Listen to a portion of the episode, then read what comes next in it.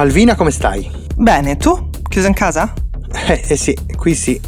Voi almeno avete ancora un po' di libertà, no? Mm, sì, dai. E io ne sto approfittando comunque per vedere serie, film, per giocare. Beh, insomma, quello che fai anche quando non c'è il lockdown, insomma, Simon. Esatto, però durante il lockdown lo faccio con più gusto e maggiore intensità. Molto bene. E quindi hai avuto spunti e idee per questa puntata, I guess. Moltissimi, moltissimi, ne ho dovuto scegliere uno e sai dove ti porto oggi? Dove? A Roma. Capirai, mi prendi in giro? No, no, a Roma, però otto secoli prima di Cristo. Ok, ho capito, va benissimo, ci sto.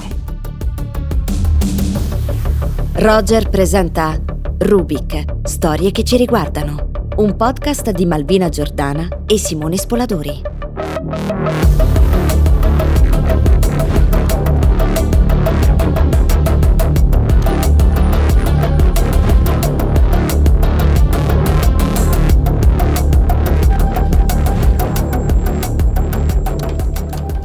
Allora Simon, uno degli eventi più significativi per lo show business italiano in queste settimane è senza dubbio l'uscita di Romulus, la serie Sky prodotta eh, insieme a Catleia e Groenlandia, scritta e diretta tra gli altri da Matteo Rovere, che eh, riprende ambientazione, mondo, atmosfere ma non la storia del primo re, con cui, sottolineiamo, non ha collegamenti diretti. Esatto, le prime due puntate sono state rilasciate, se non sbaglio, il 6 novembre e hanno ottenuto buoni consensi sia di critica, come si dice in questi casi, sia a quanto pare in termini numerici. Beh, Simon, si tratta di un bel prodotto, no?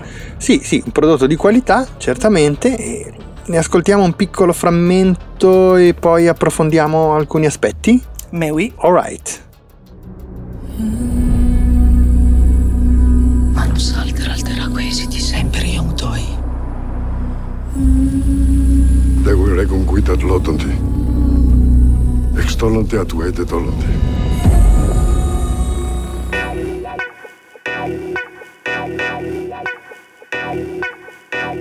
Il proto-latino, Malvi. Tu lo capisci? Eh, certo, io lo parlo correntemente. Beh, immaginavo, Simon. Senti, partiamo proprio da qui, dal proto-latino. Che ne pensi? Ma guarda, eh, io l'ho trovata una scelta beh, indubbiamente affascinante, e, però in qualche modo giusta. Mm, spiega. Allora, mi piace come eh, il team, il gruppo di lavoro che ha creato Romulus abbia lavorato su differenti codici per rendere l'anima arcaica e selvaggia che c'è indubbiamente in questa serie. Eh, secondo me la scelta di questa lingua eh, desunta filologicamente ha un suono mm. misterioso, in qualche modo anche crudele forse. Crudele, aspro, sì. sì, sì eh, e da questo, diciamo, questi tratti danno un contributo fondamentale eh, a calarti in quel mondo lì, no? in quell'ambiente antropologicamente diverso dal nostro, gli dà credibilità in un certo senso. Indubbiamente, però ho questa impressione, certamente limitata, premetto, in quanto relativa solo alle prime due puntate. Vabbè, questo per forza.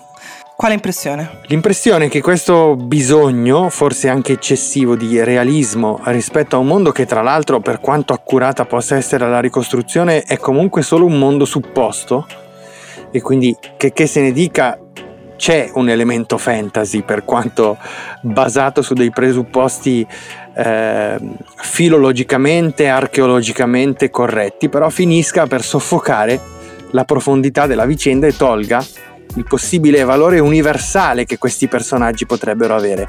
In fondo, Malvi, quando guardiamo un film o una serie in lingua originale, non lo facciamo per esigenze di realismo, anzi, lo facciamo perché vogliamo apprezzare la recitazione e la naturalezza della recitazione. E qui, in un certo senso, la, la, scelta linguistica va a scapito della naturalezza della recitazione. Ma Simon, non lo so, capisco il tuo punto di vista, capisco cosa dici, però la dimensione del rituale, per esempio, il rapporto con il divino, che in qualche maniera connota, tu l'hai chiamato fantasy, però certo, certo. No, non so se possiamo chiamarlo così, eh, è reso in maniera molto più credibile appunto dall'invenzione in qualche maniera di questa lingua, secondo me. Sì, io l'ho chiamato diciamo provocatoriamente fantasy perché gli stessi autori della serie nelle interviste che mi è capitato di leggere hanno ribadito che assolutamente loro ci tenevano a non inserire degli elementi fantasy però sai eh, molte di queste supposizioni sono un po' al confine. E certo è che, come dici tu, il suono di questa lingua è perfetto per questa ambientazione, quindi 1 a 0 per te. Ma grazie. Però, mi viene da pensare a quell'inglese meravigliosamente shakespeariano del trono di spade, che non è certo così pulito perché rappresenta quel mondo e il suo suono ideale, cioè il suono ideale di quel mondo selvaggio, quello del trono, dico, ma perché è figlio di una strada a parer mio molto più interessante, cioè gioca con il nostro immaginario andando a pescare e a richiamare immediatamente il mondo degli intrighi appunto shakespeariani alla cui tragicità il trono guarda. Senti, vabbè, a me il proto-latino fa volare, ma comunque, visto che la questione della lingua mi sembra di capire, la releghi a una scelta più strategica, no? Che eh, poi poetica, funzionale. Del resto, a mio avviso, siamo eh, nello stile iperrealistico di Catleya, questo eh, secondo me teniamolo presente.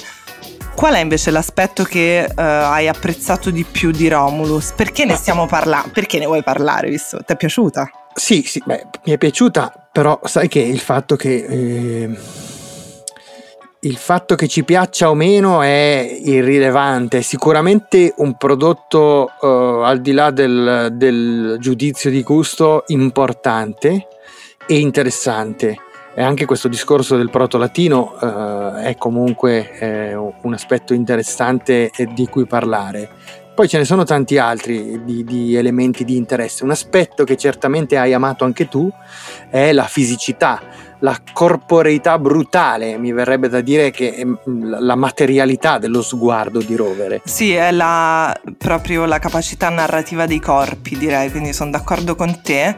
Ed è in fondo quello che ti dicevo anche prima, cioè eh, Rovere è un narratore bravissimo e su questo non c'è dubbio perché appunto lavora su più codici dando, eh, andando al di là degli eventi che si concatenano nella trama, mm-hmm. potremmo dire così. Eh, di quello sonoro abbiamo detto, eh, quello visivo è fantastico proprio perché determina un cinema di corpi, di pelle, di sangue, di sudore, di fame c'è una visceralità che è davvero inusuale, soprattutto in un prodotto televisivo italiano, secondo me. Non potrei essere più d'accordo e poi posso dire una cosa. Che fai? Mi chiedi il permesso? Da quando? certo, certo, che no, era una domanda retorica. Ah, bravo. Io mi diverto un sacco, visto che prima mi hai chiesto se ti è piaciuto o no. Sì, io mi diverto un sacco perché è indiscutibilmente intrattenimento di alto livello e qui ti dirò c'è il valore più rilevante del progetto culturale complessivo di Rovere e della sua Groenlandia. Simon, so dove stai andando a parare. Le questioni di genere. Di genere narrativo, intendo. Eh? Sì, sì, certo, lo so. Sono d'accordo con te, è una strada giusta. C'è un però. Un però? Un grande però. Eh, che però? I nostri primi due ospiti. E che ospiti? ospiti, addirittura plurale. Sì, Simon, sono andata a intervistare proprio gli sceneggiatori di Romulus, Filippo Gravino e Guido Iuculano. Ah, fantastico. Quindi li hai già intervistati tu? Sì, ho già fatto tutto. Ma è bellissimo, io non devo fare nulla. Ma come al solito, Simon. Vabbè, ascoltiamoli. Andiamo. Tempus fedem quaeteti. Sed desidesium nunquam. Se io credesi Tad expectant it is fat.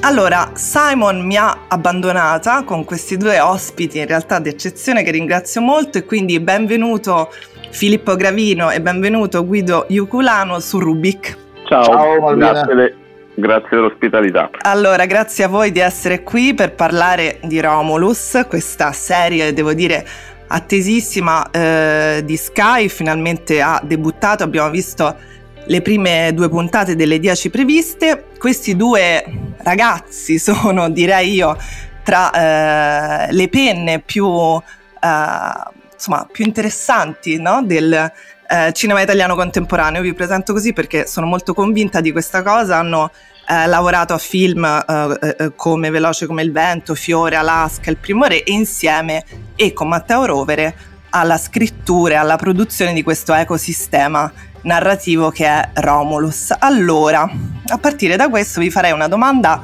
un po' generale eh, rispetto proprio alla costruzione dell'universo narrativo. Intanto per dare le coordinate di base a chi ci sta ascoltando e che magari non ha ancora iniziato a vedere la serie, diciamo che è ambientata nell'VIII secolo a.C., nel contesto eh, della Lega Latina presieduta dal re di Alba Longa e che geograficamente siamo nell'area a sud del Tevere. Correggetemi eh, se sbaglio. E allora no, vi vorrei chiedere. Non, sbagli, non sbagli mai.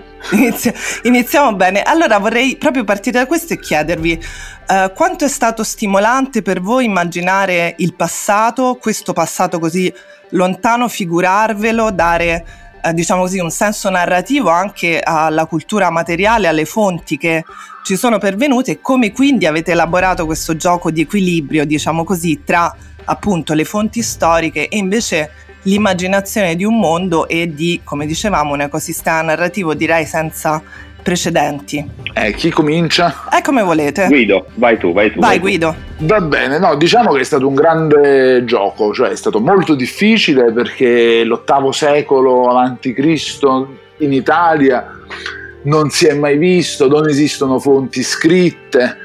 C'è, sì, eh, ovviamente ci sono i musei, eh, c'è il museo di Villa Giulia che ci ha anche ospitato, il direttore ci ha aiutato, Valentino Nizzo ci ha fatto vedere delle, dei reperti, però diciamo che è un, è un mondo eh, poco frequentato dalla cinematografia, che quasi non esiste nell'immaginario, quindi era una, una lavagna bianca quando abbiamo iniziato a, a ragionare di tutto questo.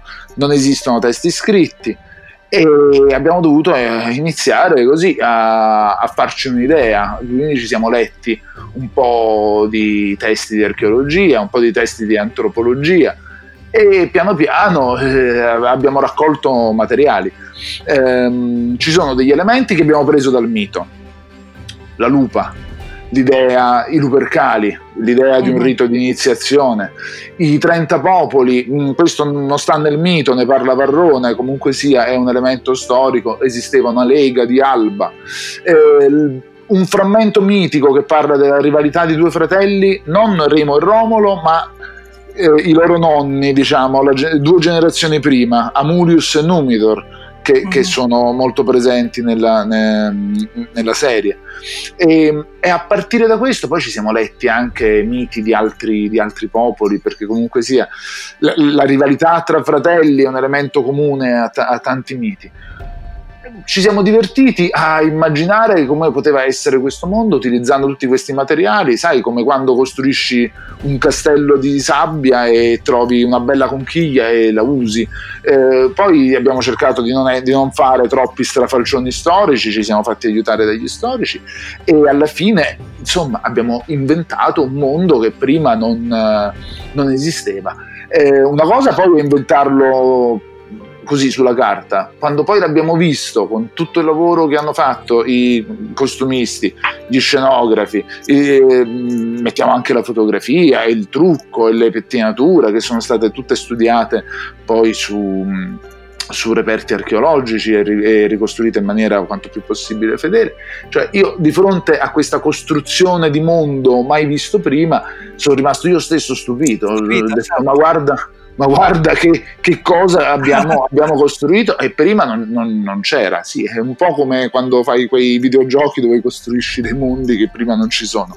Certo, devo dire che, eh, correggetemi anche qua se sbaglio, ma eh, l'impronta produttiva eh, ne parlavamo a microfoni spenti poco prima, eh, di Catleia e anche di Matteo Rovere, eh, si vede proprio in questa accuratezza realista, no? anche iperrealista, che qui indubbiamente è caricata anche da, dall'uso di questa lingua eh, inventata che è il, il proto-latino, forse eh, possiamo dire allora inevitabilmente eh, vi chiederei come avete lavorato in questo, in questo senso e peraltro consiglio vivamente di vedere la serie in lingua originale. Eh, rispondo io. Vai, vai Filippo, sì. Su questo, sull'impianto realistico della serie voglio, mh, c'è stata subito una condivisione di intenti sia da parte nostra come parte autoriale che da mh, rispetto a Catleia, Gorellandia e Sky, insomma, che sono la parte produttiva. Eh, noi abbiamo, sia io che Guido, abbiamo sempre pensato di voler raccontare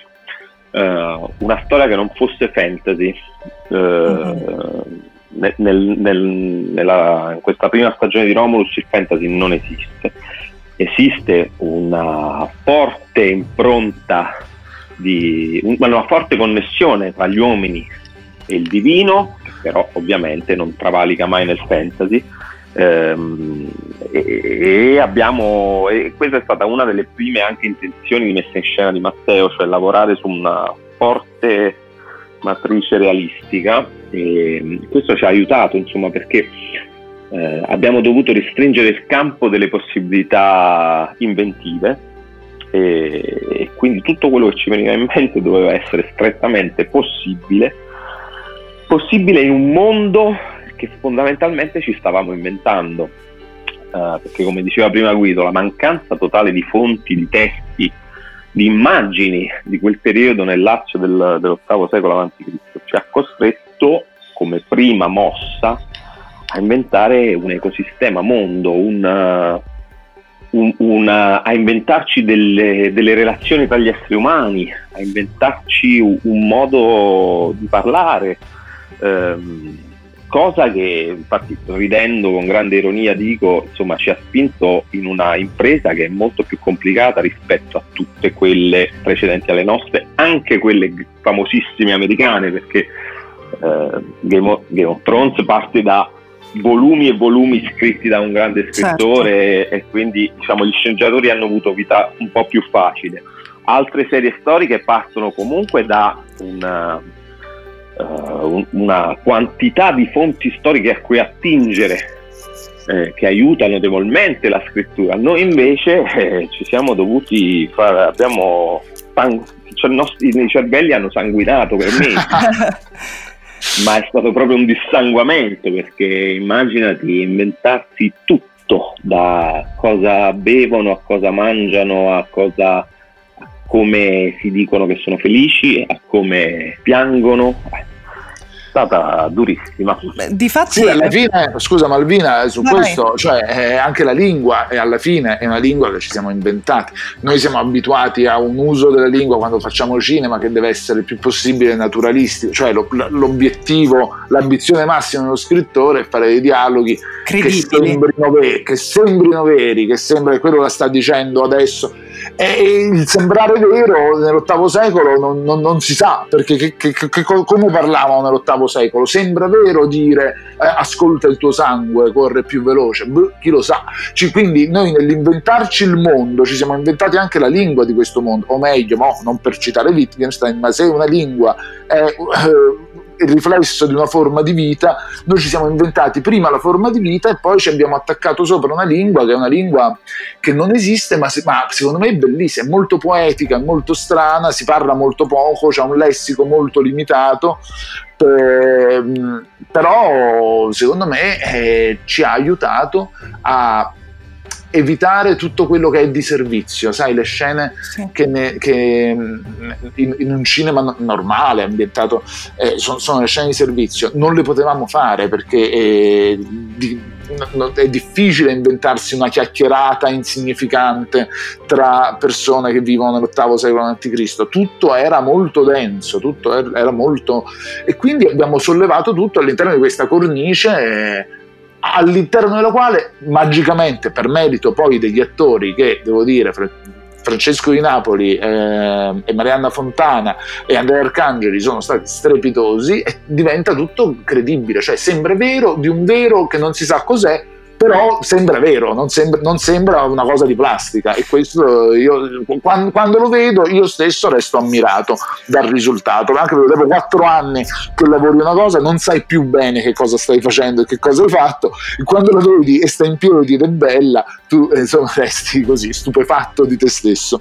Certo, infatti volevo chiedervi quattro anni voi avete lavorato a questo, a questo mondo. Guarda, um, sì, secondo, da, dal giorno in cui io mi ricordo esattamente che Guido ebbe la, una delle prime idee che ebbe fu quella di, per esempio, di rendere sincroniche le storie di, eh, di Emos e Virus e di eh, Amulius e Numitor, che invece nel, nel mito eh, non sono sincroniche, cioè Amulius e Numitor litigano e Numitor viene cacciato dal Balonga quando i due gemelli eh, sono neonati. Okay. Eh, noi invece abbiamo stabilito che questa, ci fosse questa sincronia temporale tra i due avvenimenti e questa mi pare che una delle prime cose che, che venne in mente a Guido, un'altra sicuramente fu quella di stabilire che eh, si partiva con due gemelli, ma alla fine del primo episodio uno dei due sarebbe morto quindi eh, già questa idea di sorprendere lo spettatore indirizzandolo su una idea più semplice, ci sono due gemelli, saranno sicuramente loro, Romolo e Remo, alla fine del primo episodio ti sorprendo e ti dico che uno dei due muore e quindi probabilmente non sono loro Romolo e Remo oppure uno dei due è Romolo o uno dei due è Remo e non lo sappiamo fino alla fine della storia. Certo, è molto efficace, devo dire devo dire questa cosa. Mm, rispetto alla lingua, eh, volevo aggiungere questo. Cioè, ehm, ho, ho, letto e, e, si vede perché io l'ho, mh, mm, l'ho vista eh, in proto-latino, diciamo in lingua originale, poi l'ho provata a vedere in italiano e eh, dicevo prima, consiglio vivamente di vederla in lingua originale perché ha una credibilità rispetto a quello che dicevate voi prima, questo è molto vero, ha una credi- credibilità molto forte, nonostante il lavoro di doppiaggio in realtà sia stato un gran lavoro perché non sono leggevo infatti gli attori stessi che si doppiano ma c'è stato un lavoro molto attento no? come se fosse effettivamente un doppiaggio di un film in lingua straniera assolutamente sì guarda questo lo devi chiedere bene a Rover eh? però quello che ti posso dire è che sono stati fatti due casting uno sugli attori e uno sulle voci perché quello che era molto chiaro a Matteo era che non, il, il, film in italiano sarebbe, doveva ehm, diciamo assomigliare a, a quei film a cui il pubblico italiano è abituato a vedere in versione doppiata, quindi non doveva essere un film recitato da voci di attori italiani, ma doveva essere stare dentro la grande cornice della lingua doppiata che ha una sua formalità e che risulta allo spettatore credibile e accettabile perché è, è, è, sta dentro una convenzione, dentro un canone, il canone del film doppiato. Tu vai a vedere un film eh, americano, ah, ma anche lo stesso Game of Thrones, cioè adesso magari tu lo guarderai in, in inglese perché sei una donna colta e, e, e, sofisticata, però molte persone lo vedono in italiano e, certo. e, sono abituati a non sentire accenti, per esempio, a non sentire nessuna inflessione nelle voci, a sentire quella formalità che li solleva all'interno di un mondo, di un codice linguistico che è eh, compatto e, credibile perché è uniforme. E questo è quello che ha fatto, che ha fatto Matteo, scegliendo scegliendo diciamo i doppiatori eh, a seconda dei ruoli diversi dagli attori. Certo, eh, su questo eh, glielo chiederemo perché è indubbiamente una cosa molto interessante. Eh, visto che abbiamo tirato in ballo ben due volte Game of Thrones, allora mi sento legittimata a fare un paragone che eh, in realtà so, ho letto anche lì, eh, perché insomma la critica ha accolto molto bene questo, questo lavoro, ho letto diversi articoli eh, molto positivi e che hanno scomodato di fatti una serie di grande successo e molto ben fatta come è stata Game of Thrones e eh, vedendo eh, queste prime eh, due puntate diciamo mi sono fatta molte domande su come voi aveste costruito l'antropologia dei personaggi un po' mi avete già risposto e mh, mm, mi è venuto immediatamente in mente che è un universo corale dove c'è sembra esserci molta centralità eh, rispetto alle relazioni di potere, sentimentali, prima ancora che per i personaggi, come eh, diceva Filippo poco prima, insomma si chiude la prima puntata con uno dei due gemelli che muore, no? Quindi, e così come Re Numitor viene immediatamente spodestato, quindi subito si capisce che c'è un universo in costruzione, eh, come dire, che non ci dà immediatamente dei punti fermi in termini di personaggi. Dico bene o è una mia elugubrazione? Guarda, um, Guido rispondo io, poi ti tu se vuoi. Allora, prima cosa, rispetto a Game of Thrones, io ti dico con tanta senti quanto sono snob eh, ho, visto, ho, visto, solo due episodi di, di, Game of Thrones ma proprio per tenermi alla larga da qualsiasi possibilità di plagio o di voglia di imitare qualcosa che eh, non, non, doveva centrare nulla con la nostra storia quindi diciamo io sono scevro da qualsiasi influenza Game of Thronesiana Eh, quello che però abbiamo studiato bene, e questo me lo ricordo, eh, è sicuramente il pilota di Game of Thrones, ma abbiamo studiato i piloti di varie serie di ricostruzione storica. Eh, perché il grande problema che si pone quando tu devi raccontare a uno spettatore un mondo sconosciuto è quello appunto di creare degli orizzonti, dei confini di questo mondo, delle informazioni che permettano allo spettatore di sentirsi poi dentro questo mondo senza farsi troppe domande. Di orientarsi. E, di orientarsi. E spesso quindi il, il primo episodio di, di, serie di questo tipo è un po' sacrificato nel tentativo di mettere lo spettatore a proprio agio, di, dirgli, di spiegargli un po' come funzionano le cose.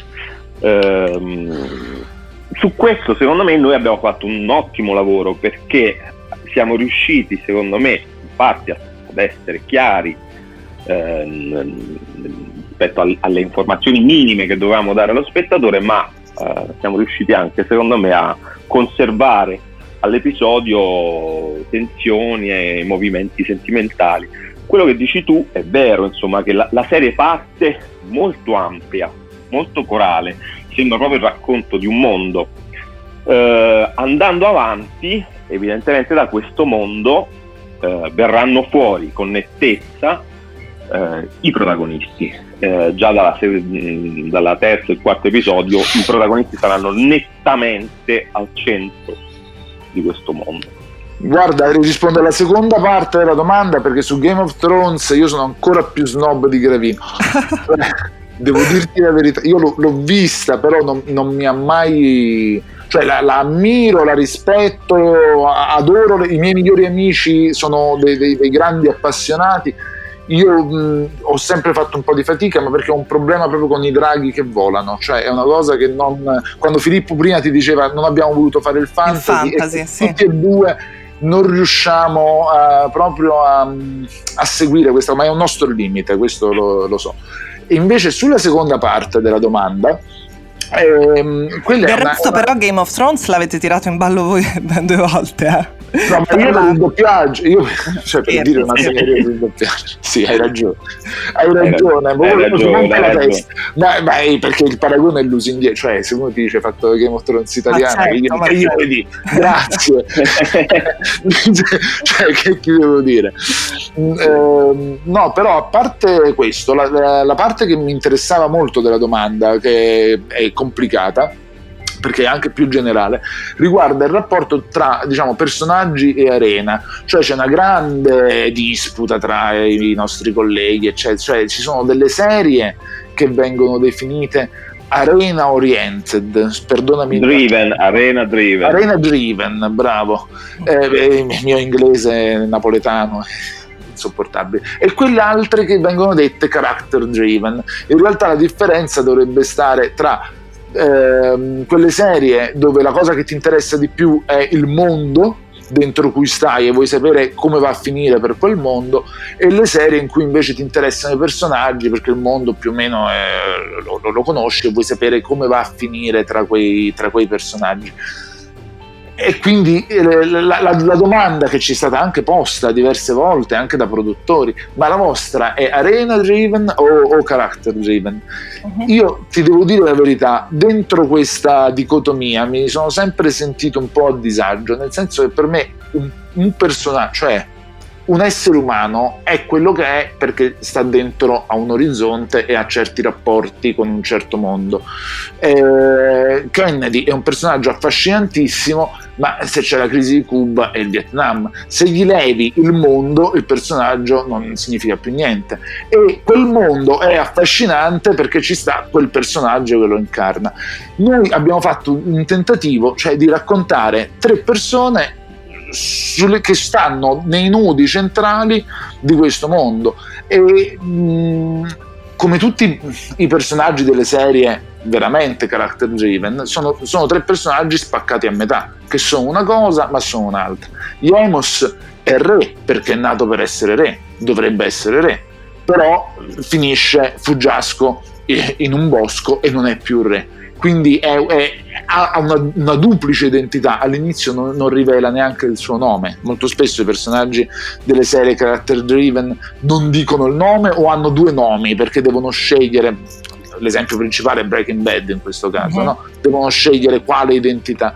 E così Ilia è vestale, ma, ma eh, rifiuta Vesta, come avete visto nel secondo episodio, e, e, e finisce sepolta sottoterra. E, e lei è, è una vestale, ma non è lei e questo vale anche per Amulius che è, che è duplice e, e, soprattutto per Virus che non è soltanto duplice ma come vedrete è assolutamente multiforme quindi sì eh, alla domanda tua dovrei rispondere che sono che tutte e due il certo. mondo e, e i personaggi sì quindi diciamo così personaggi che vivono attraverso il mondo un po' come in fondo viviamo anche noi, potrei dire.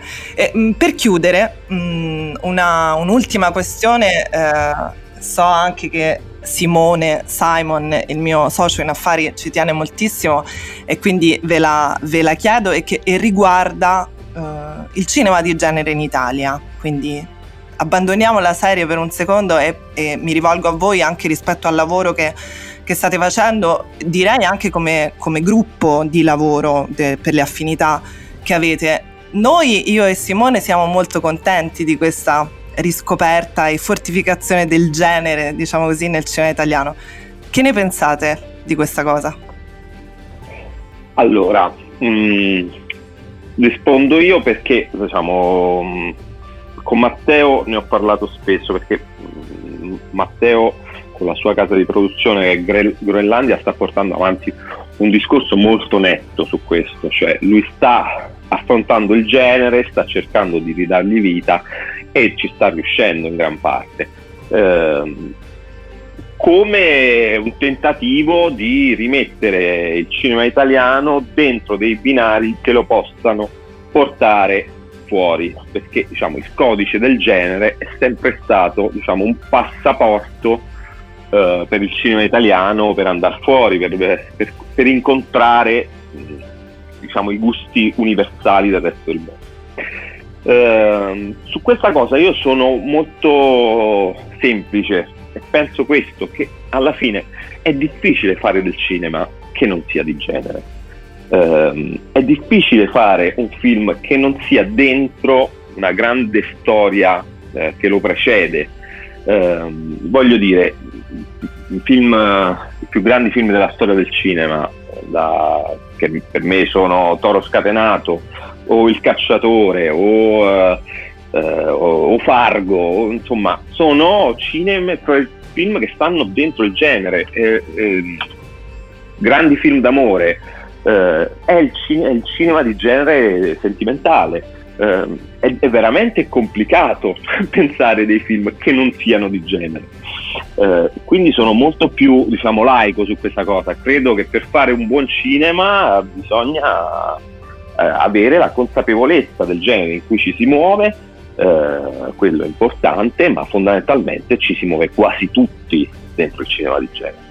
Non so se Guido vuoi, vuoi aggiungere. No, no, eh, Filippo ha detto tutto quello che c'è da, da dire. Secondo me. Sul cinema di genere, del mondo. no, no, su questo argomento io Il non- dono della sintesi. Non so, non- non so aggiungere niente. Va bene, allora eh, non mi resta che ringraziarvi Filippo e Guido per questa Grazie a te. chiacchierata e in bocca al lupo per tutto e a presto. Grazie mille. Grazie, a presto. Ciao. Ciao. Ciao.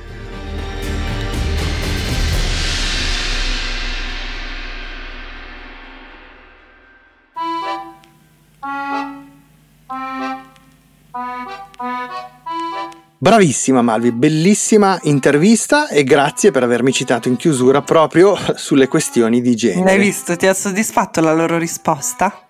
Molto, molto. Del resto io mi sono formato cinematograficamente in eh, due o tre decenni molto problematici per il cinema italiano. Tre decenni, Simon? Quanto sei vecchio? Ma, ma che vecchio che è che io quando andavo all'asilo già guardavo Hitchcock. Ah, ma certo, scusami. Comunque, Malvi, i decenni problematici per il cinema italiano, vogliamo dire, come è stato detto da tanti, e giustamente, che il problema è stato che il cinema di genere, insomma quello di intrattenimento vero e puro, era sparito appiattendosi verso prodotti di mediocrità eh, imbarazzante. Vero, il cinema di genere, il cinema di genere italiano, in effetti io l'ho scoperto dopo, è sempre a posteriori, questo va detto. Esatto, anche io, anche io. Per vedere prodotti italiani di intrattenimento per anni ci siamo dovuti voltare indietro, no? agli anni 70 quantomeno, o addirittura ancora più indietro, per recuperare perle come questa.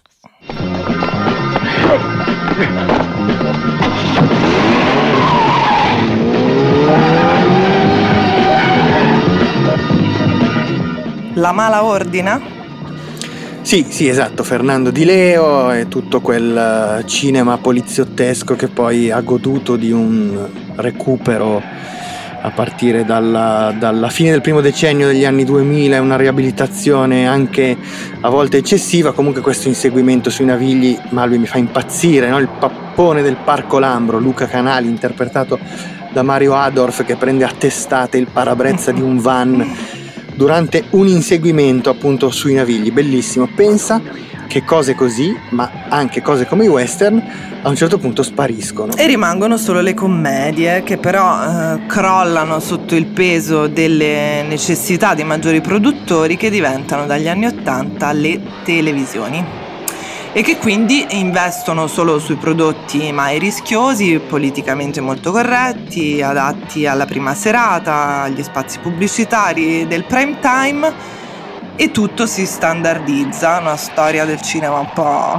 Sì, sì, sì. Ovviamente noi l'abbiamo fatta più semplice di quello che è. La storia del cinema italiano di quegli anni è molto più complessa. E così i, i- i nostri amici, professori di storia del cinema che ci ascoltano storceranno il naso, ma la traccia è senza dubbio questa. Ma insomma, questo anche per dire il nostro rover dove lo collochiamo. Esatto, esatto, dove lo collochiamo? Io lo collocherei a partire da qua. Ragazzi, ho un'ingiunzione di pagamento. Questi fra poco vengono e mi ignorano tutto. E poi a casa c'è una situazione di stress pazzesca. Ho capito, ma lamentarsi non porta a niente. Verba vana, soluzio opus, sempre est. Ectamen, veniam mita, inanis quedam est, profluenza loquenti. In anni licit tibe verba videantur nihil onimus senza mea aptissime exprimunt. Nec ego senza tua despicio. Hoc onum ut mea senza mia despicia. Ragazzi, ma che tristezza è? Dico, ma vi guardate? Io non la voglio fare la fine vostra, eh. Siete due latinisti di fama internazionale, fate i benzinai di notte per un cingalese che vi paga nero. E questo era Smetto quando voglio, diretto da Sidney Sibilia, prodotto con rovere e per noi un po' forse il punto di svolta. Sì, perché è un prodotto di genere che ammicca però anche a l'heist movie e quindi eh, anche a grandi successi televisivi, ovviamente per la trama a Breaking Bad, però linguisticamente evoluto ed esteticamente mai banale, divertente, furbo, un po' paraculo, però tutte cose positive. Eh sì, e poi parla del precariato di, insomma, di una generazione eh, in realtà. Eh sì, sì. E soprattutto eh, è l'inizio del percorso di un gruppo che confluirà poi nella casa di produzione Groenlandia che sforna prodotti per il grande pubblico ma di qualità molto alta. Tiro Guido. E Io se fossi in te mi darei una mossa perché questa gente qua sono dei gran criminali, capito? Dai, dai, dai. Adesso voglio proprio vedere cosa ci facciamo con la tua guida Perché pulita. fai così? Ma non lo capisci che non ho neanche la patente? Sì, era veloce come il vento, e poi ci sono i seguiti di Smetto quando voglio, poi il campione, il primo re e adesso l'approdo in tv con Romulus. Eh, Nel frattempo il cat- dovre- avrebbe- sarebbe dovuto uscire in sala il cattivo poeta, vediamo quale sarà la sua destinazione.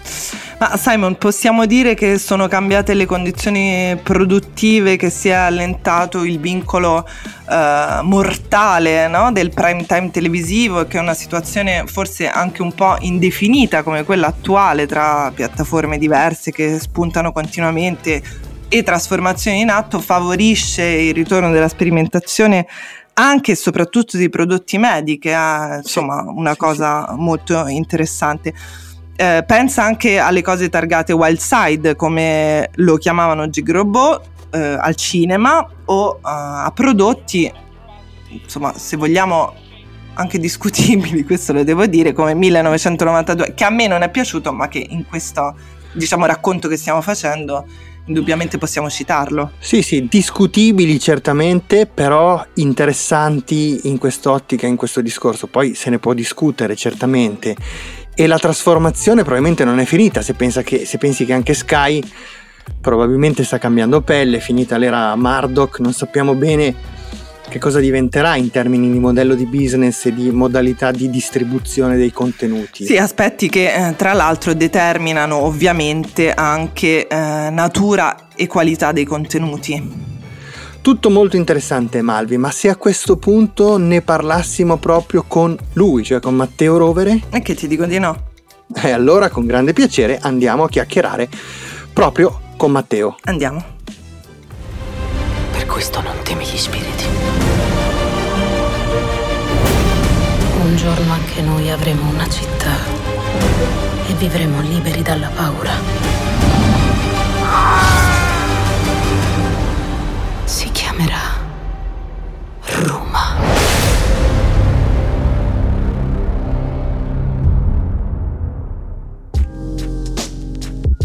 Oh bene, siamo in compagnia di Matteo Rovere, benvenuto su Rubik e grazie di essere qui con noi Matteo. Ciao, ciao, buongiorno a tutti. Ciao Matteo. Allora, abbiamo già avuto una bella conversazione con Filippo Gravino e Guido Iuculano a proposito della costruzione dell'universo narrativo di Romulus, diciamo così.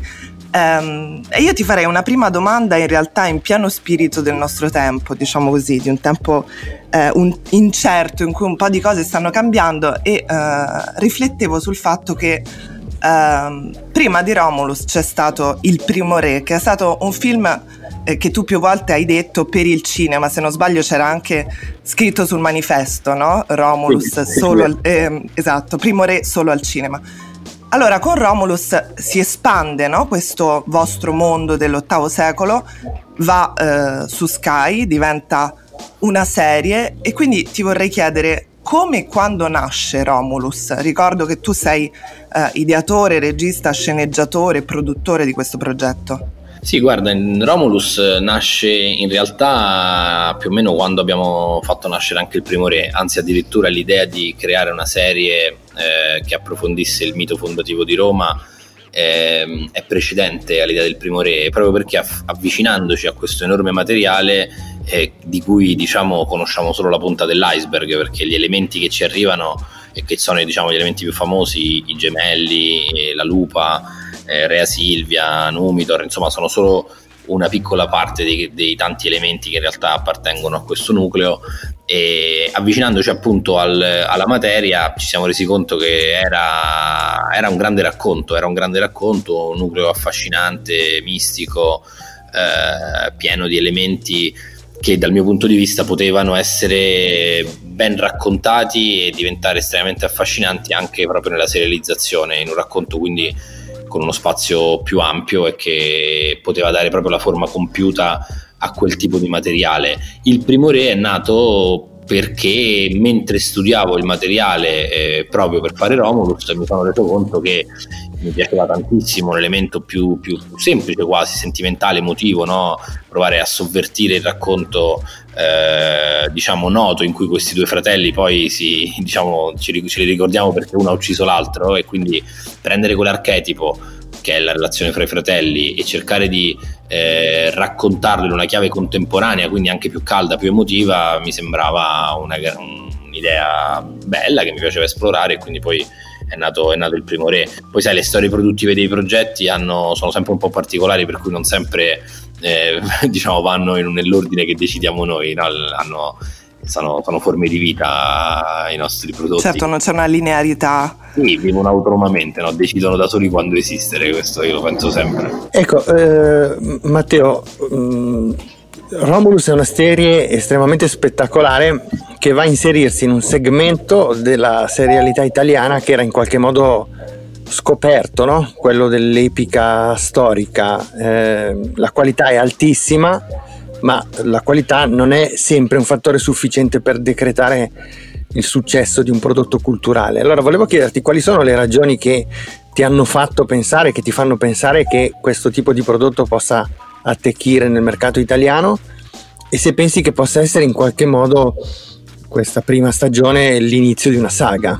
Sì, diciamo che Romulus è una serie eh, assolutamente peculiare che ha delle componenti sperimentali sia da un punto di vista drammaturgico che scenico e quindi la domanda anche un po' del player e dei coproduttori è stata quella di realizzare un prodotto televisivo e non a caso è stato un po' il, il, mio primo, il, mio primo, lavoro con la televisione perché anche in passato mi avevano chiesto tante cose, immaginatevelo, però eh, non avevo mai trovato una proposta stimolante anche da un punto di vista stilistico e narrativo. Eh, qui invece mi sono molto molto appassionato all'idea di realizzare un racconto che fosse un racconto con un tono peculiare, particolare, un po' unico, assolutamente lontano da, da un tono ecco, d- appunto da, diciamo, da tv generalista classica, ma più adatta a una ricerca mh, sia formale che narrativa, non a caso anche l'utilizzo del proto-latino, non a caso una, un certo andamento drammaturgico che nei fatti eh, secondo me si può e si potrà apprezzare eh, cercando di guardare tutti, tutti gli episodi perché chiaramente è, una, è, un qualcosa che deve essere eh, valutato nel suo complesso. Io sono molto molto contento di come è venuto il prodotto, della sua realizzazione, non cambierei una virgola, sono sincero e credo che è anche molto affascinante il modo proprio eh, con il quale questo, questa serie si approccia al mito fondativo di Roma, cioè un'esplorazione del mito e delle sue origini come fosse un giallo, come fosse un thriller, cioè lo, lo spettatore deve poi, viene, viene, viene attivato lo spettatore, no? a me piace un rapporto più univoco che poi devo ammettere è più un rapporto tipico della sala cinematografica, quindi diciamo è più da film, certo. però mi piace attivare lo spettatore, stimolarlo, provocarlo e dirgli anche ecco di, co- collocami questa, questo racconto nella leggenda, dimmi tu chi è Romulus, dimmi tu chi è Remo, dimmi tu dove sono i gemelli, dimmi tu che cosa stai capendo di come questo racconto che vedi, che speriamo ti appassioni, diciamo, esso stesso, però poi si connette a un macro racconto che è il racconto del mito fondativo di Roma. Insomma, senti come t- tutti questi elementi risuonano bene e questo è stato uno dei motivi per cui, insomma, mi sono lanciato in questa, in questa avventura complicata. Ecco Matteo, prima hai detto una cosa che mi è piaciuta molto, rispondendo alla mia domanda, hai detto eh, non possiamo stare a pensare solo al mercato perché altrimenti faremo solo cose che vanno in, eh, in prime time sulla tv generalista. Sì. Ecco, perché devi sapere che senza esagerare, ma in questo podcast abbiamo definito proprio te e il tuo gruppo di lavoro, eh, includendo chiaramente anche Sydney e tutti gli altri ragazzi di Groenlandia, e soprattutto i progetti che avete eh, realizzato in questi anni come principali responsabili di un cambiamento eccezionalmente positivo nel cinema italiano, e cioè la rinascita del cinema di genere di qualità, che per almeno tre decenni è stato sotterrato da una mediocrità di scrittura che ha varie ragioni e che in parte abbiamo sviscerato prima, o almeno ci abbiamo provato. Certo. Volevo sapere se insomma, ti riconosci in questo ruolo e che senso ha, se ammesso che abbia ancora un senso oggi, la categoria del cinema di genere per te? Del Guarda, cinema del, del, del, anche della serialità di genere? Guarda, mm, allora è chiaro Simone, che eh, non, non, non, non, è che diciamo, tutte le cose che facciamo sono fatte in maniera estremamente consapevole, però è iniziata 5-6 anni fa la, uh, la, la, voglia da parte di un gruppo di lavoro che poi è confluito in Groenlandia, che non siamo solo io e Sydney, ma oltre insomma, ad Andrea Paris che è produttore per Ascent Film, ci sono tantissime figure e autori appunto per lo stesso Filippo Gravino, eh, Francesca Manieri, Guido Iuculano, eh, tanti altri nostri collaboratori editoriali come Alessia Polli, mh, Camilla Fava del Piano, Fabrizio Cristallo, cioè è un gruppo molto molto esteso che si è posto l'obiettivo di approcciarsi al cinema in una maniera nuova. Eh, noi siamo figli un po' tutti, diciamo, nati fra la fine degli anni 70 e la metà degli anni 80, siamo figli di un cinema eh, che è il cinema di quando siamo cresciuti, che era fondamentalmente per quanto riguarda il cinema italiano molto molto molto appiattito sull'autore, cioè l'autore, che ovviamente è un'espressione assolutamente straordinaria della sensibilità individuale, è diventato in Italia quasi un dogma, cioè abbiamo assistito per tanti anni a film anche forse poco interessanti e che, che poi non sono rimasti, che in qualche misura erano l'espressione di un singolo individuo che diciamo eh, fa il proprio racconto sul mondo creando un proprio immaginario e comunicandolo all'esterno se questa cosa magari è interessante per Sorrentino, per Moretti per Garrone, per eh, un certo numero di registi, non è interessante per il 100% dei registi. Ora non voglio dire che io non ho un mondo da raccontare perché insomma ce l'ho, è ampio e lo vedete in tutti i film, però credo anche che l'idea di avvicinarsi al pubblico utilizzando un racconto, un codice narrativo, quindi proprio un codice testuale, che è un codice noto, comprensibile e che si colloca all'interno di una storia anche cinematografica che ha caratterizzato il nostro paese in maniera fortissima, sia una delle chiavi per rendere questo racconto più accessibile.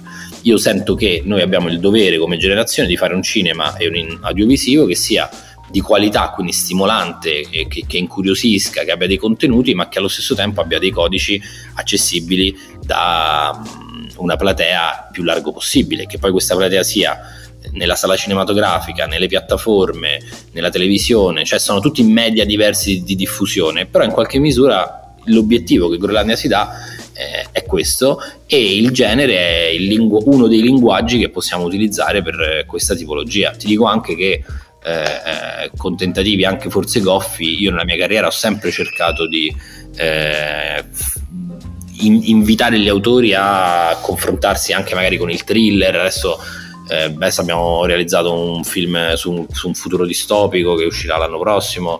Abbiamo realizzato film storici, period, insomma abbiamo un sacco di produzioni, come si dice, upcoming, che secondo me rappresentano in pieno questa idea e sono contento che poi ci venga data la fiducia eh, da parte appunto dei player e degli autori stessi di confluire in questa idea complessiva, in questa sorta di manifesto e vedere un po' uh, fra dieci anni se ci porterà a migliorare, che è il mio obiettivo, il rapporto con eh, gli spettatori, soprattutto più giovani.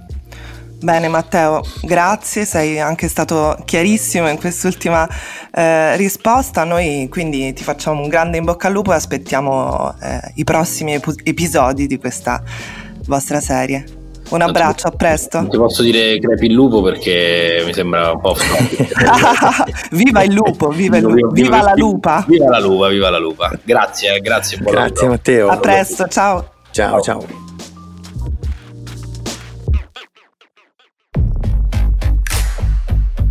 Bene, bene, bene, bene, Malvi, sei contenta? Certo, Simon, ma di cosa? Della puntata così varia e intensa. sei ubriaco? Che sei pure astemio tu? No, non sono ovviamente ubriaco e anzi ti ricordo con la mia proverbiale lucidità che in chiusura di podcast è arrivato il nostro consueto, attesissimo angolo di long take, il long take corner. No, giusto. E oggi abbiamo il nostro direttore del cuore, vero? Eh sì, e a darci consueti consigli sulle uscite della settimana, oggi c'è proprio lui, l'inarrivabile direttore di Long Take Andrea Chimento, che saluto. Ciao Simone, grazie dell'invito. e a cui chiedo subito, oltre a Romulus di cui abbiamo abbondantemente parlato, che cosa possiamo vedere per lenire almeno in parte la mancanza della sala e alleggerire questo tempo un po' chiuso e sospeso del lockdown? Guarda, parto da, da, un film italiano che mi ha piuttosto sorpreso, un documentario. Mi chiamo Francesco Totti di Alex Infascelli, che dopo ah, essere okay, passato okay. è passato a Roma. È passato a Roma, la festa del cinema, poi appunto on demand, insomma ora si può trovare anche più facilmente, doveva fare un paio di giorni in sala, però appunto diciamo che poi la tenitura on demand è chiaramente diventata quella più, più importante ed è un prodotto che mi ha sorpreso perché c'è tanto cinema, non c'è soltanto diciamo, la storia nostalgica, soprattutto per i tifosi di calcio, per i tifosi della Roma di Francesco Totti, ma c'è un'operazione interessante, secondo me, in cui Totti si pone quasi come fosse uno spettatore, anche lui, del film della sua vita, diciamo così. Quindi c'è una sorta di eh, sguardo molto simile tra il pubblico che guarda il film e quello dello stesso giocatore, capitano della Roma e via dicendo, che è come se rivedesse un po' la sua, la sua storia per immagini. E Alex Infascelli aveva già fatto un bel documentario che era un documentario è attorno all'autista di Stanley Kubrick. Ah sì sì, certo, certo. Guardi, insomma ci, ci, sa fare quei documentari, cioè prende delle storie di personaggi più o meno noti, diciamo chiaramente Totti ancora più famoso, ma ci inserisce secondo me davvero delle piccole dinamiche formali che rendono i suoi lavori decisamente suggestivi. Ecco, qui il rischio, il rischio uh, più grande a cui si poteva pensare era quello di un prodotto che in qualche modo eh, andasse verso la geografia di, di un personaggio eh, come Totti. E quindi eh, a tuo modo di vedere questo rischio è stato scongiurato mi pare di capire. Sì decisamente. Guarda ci può, ci può essere sì, nel film qualche passaggio un po' più retorico di altri ecco insomma glielo, glielo perdoniamo volentieri perché davvero secondo un bel prodotto. Poi chiaramente chi è anche più diciamo dentro il tifo, il calcio, la passione arriverà anche un po' a emozionarsi e eh, a commuoversi, anche non da tifoso della, della Roma perché davvero insomma c'è, c'è tanta storia del calcio italiano chiaramente degli ultimi anni è davvero strutturato in una maniera molto molto interessante e molto coinvolgente perché non era semplice secondo me. Quindi Andrea mi pare di capire che chi come me e te peraltro è appassionato di calcio ma non è tifoso della Roma può comunque emozionarsi guardando... Esatto, esatto, decisamente. Questo è uno dei, dei piccoli miracoli fatti da questo film, esattamente. Bene, bene, senti, allora questo ce lo annotiamo, ricordiamo anche dove, su quali piattaforme possiamo trovarlo. Sì, guarda, sarà, è arrivato praticamente su Sky, ora direttamente, anche senza più passare dall'on demand, dal 16 novembre, quindi diciamo è visionabile direttamente lì facilmente. Insomma. Perfetto, benissimo. Senti, invece il tuo secondo consiglio di questa settimana riguarda un grande regista americano. Esatto, sì, il mio secondo consiglio è per Robert Zemeckis, Le streghe, che è un film su, su, su varie piattaforme, che è arrivato, questo lo dico subito, si può trovare su varie piattaforme, è arrivato un po' per, per Halloween, però appunto è molto interessante anche vederlo successivamente. Questo è un film tratto da un romanzo di Roald Dahl. Di Roald Dahl, esatto, sì. molto, molto bello da cui hanno già tratto un film, Chi ha paura delle streghe, che ti ricorderai sicuramente. Sì, sì, è l'inizio degli anni 90, esatto, con Angelica Houston. Qui c'è Anne Hathaway nel ruolo che fu di Angelica Houston, quindi questa strega suprema, e mm, Zemeckis fa un film, secondo me, che è un film godibile, anche semplice, spensierato, insomma, per passare un paio d'ore molto rilassate, è un film senza grandi pretese, però ha una scelta piuttosto curiosa, ovvero che sposta un po' la vicenda nell'Alabama degli anni, dei primi anni 60 e quindi diventa anche un film che parla un po' del, delle tematiche relative al razzismo. Non tutto magari approfondito al meglio, però questo, questo, viraggio, diciamo così, narrativo rispetto al romanzo di partenza verso una chiave un po' più, un po più black, perché poi appunto anche eh, i due attori principali sono afroamericani e si parla chiaramente di uno stato particolarmente delicato in questo senso, mi è sembrata certo. una scelta curiosa, anche se poi, ripeto, il, il respiro politico, il taglio storico un po' più messo da parte rispetto al puro divertimento. Il film è un po' una, una sorta di cartoon, anche se vogliamo, con anche dei lati più, più grotteschi, più kitsch, insomma, è un Zemeckis abbastanza scatenato, ecco. Bene, bene.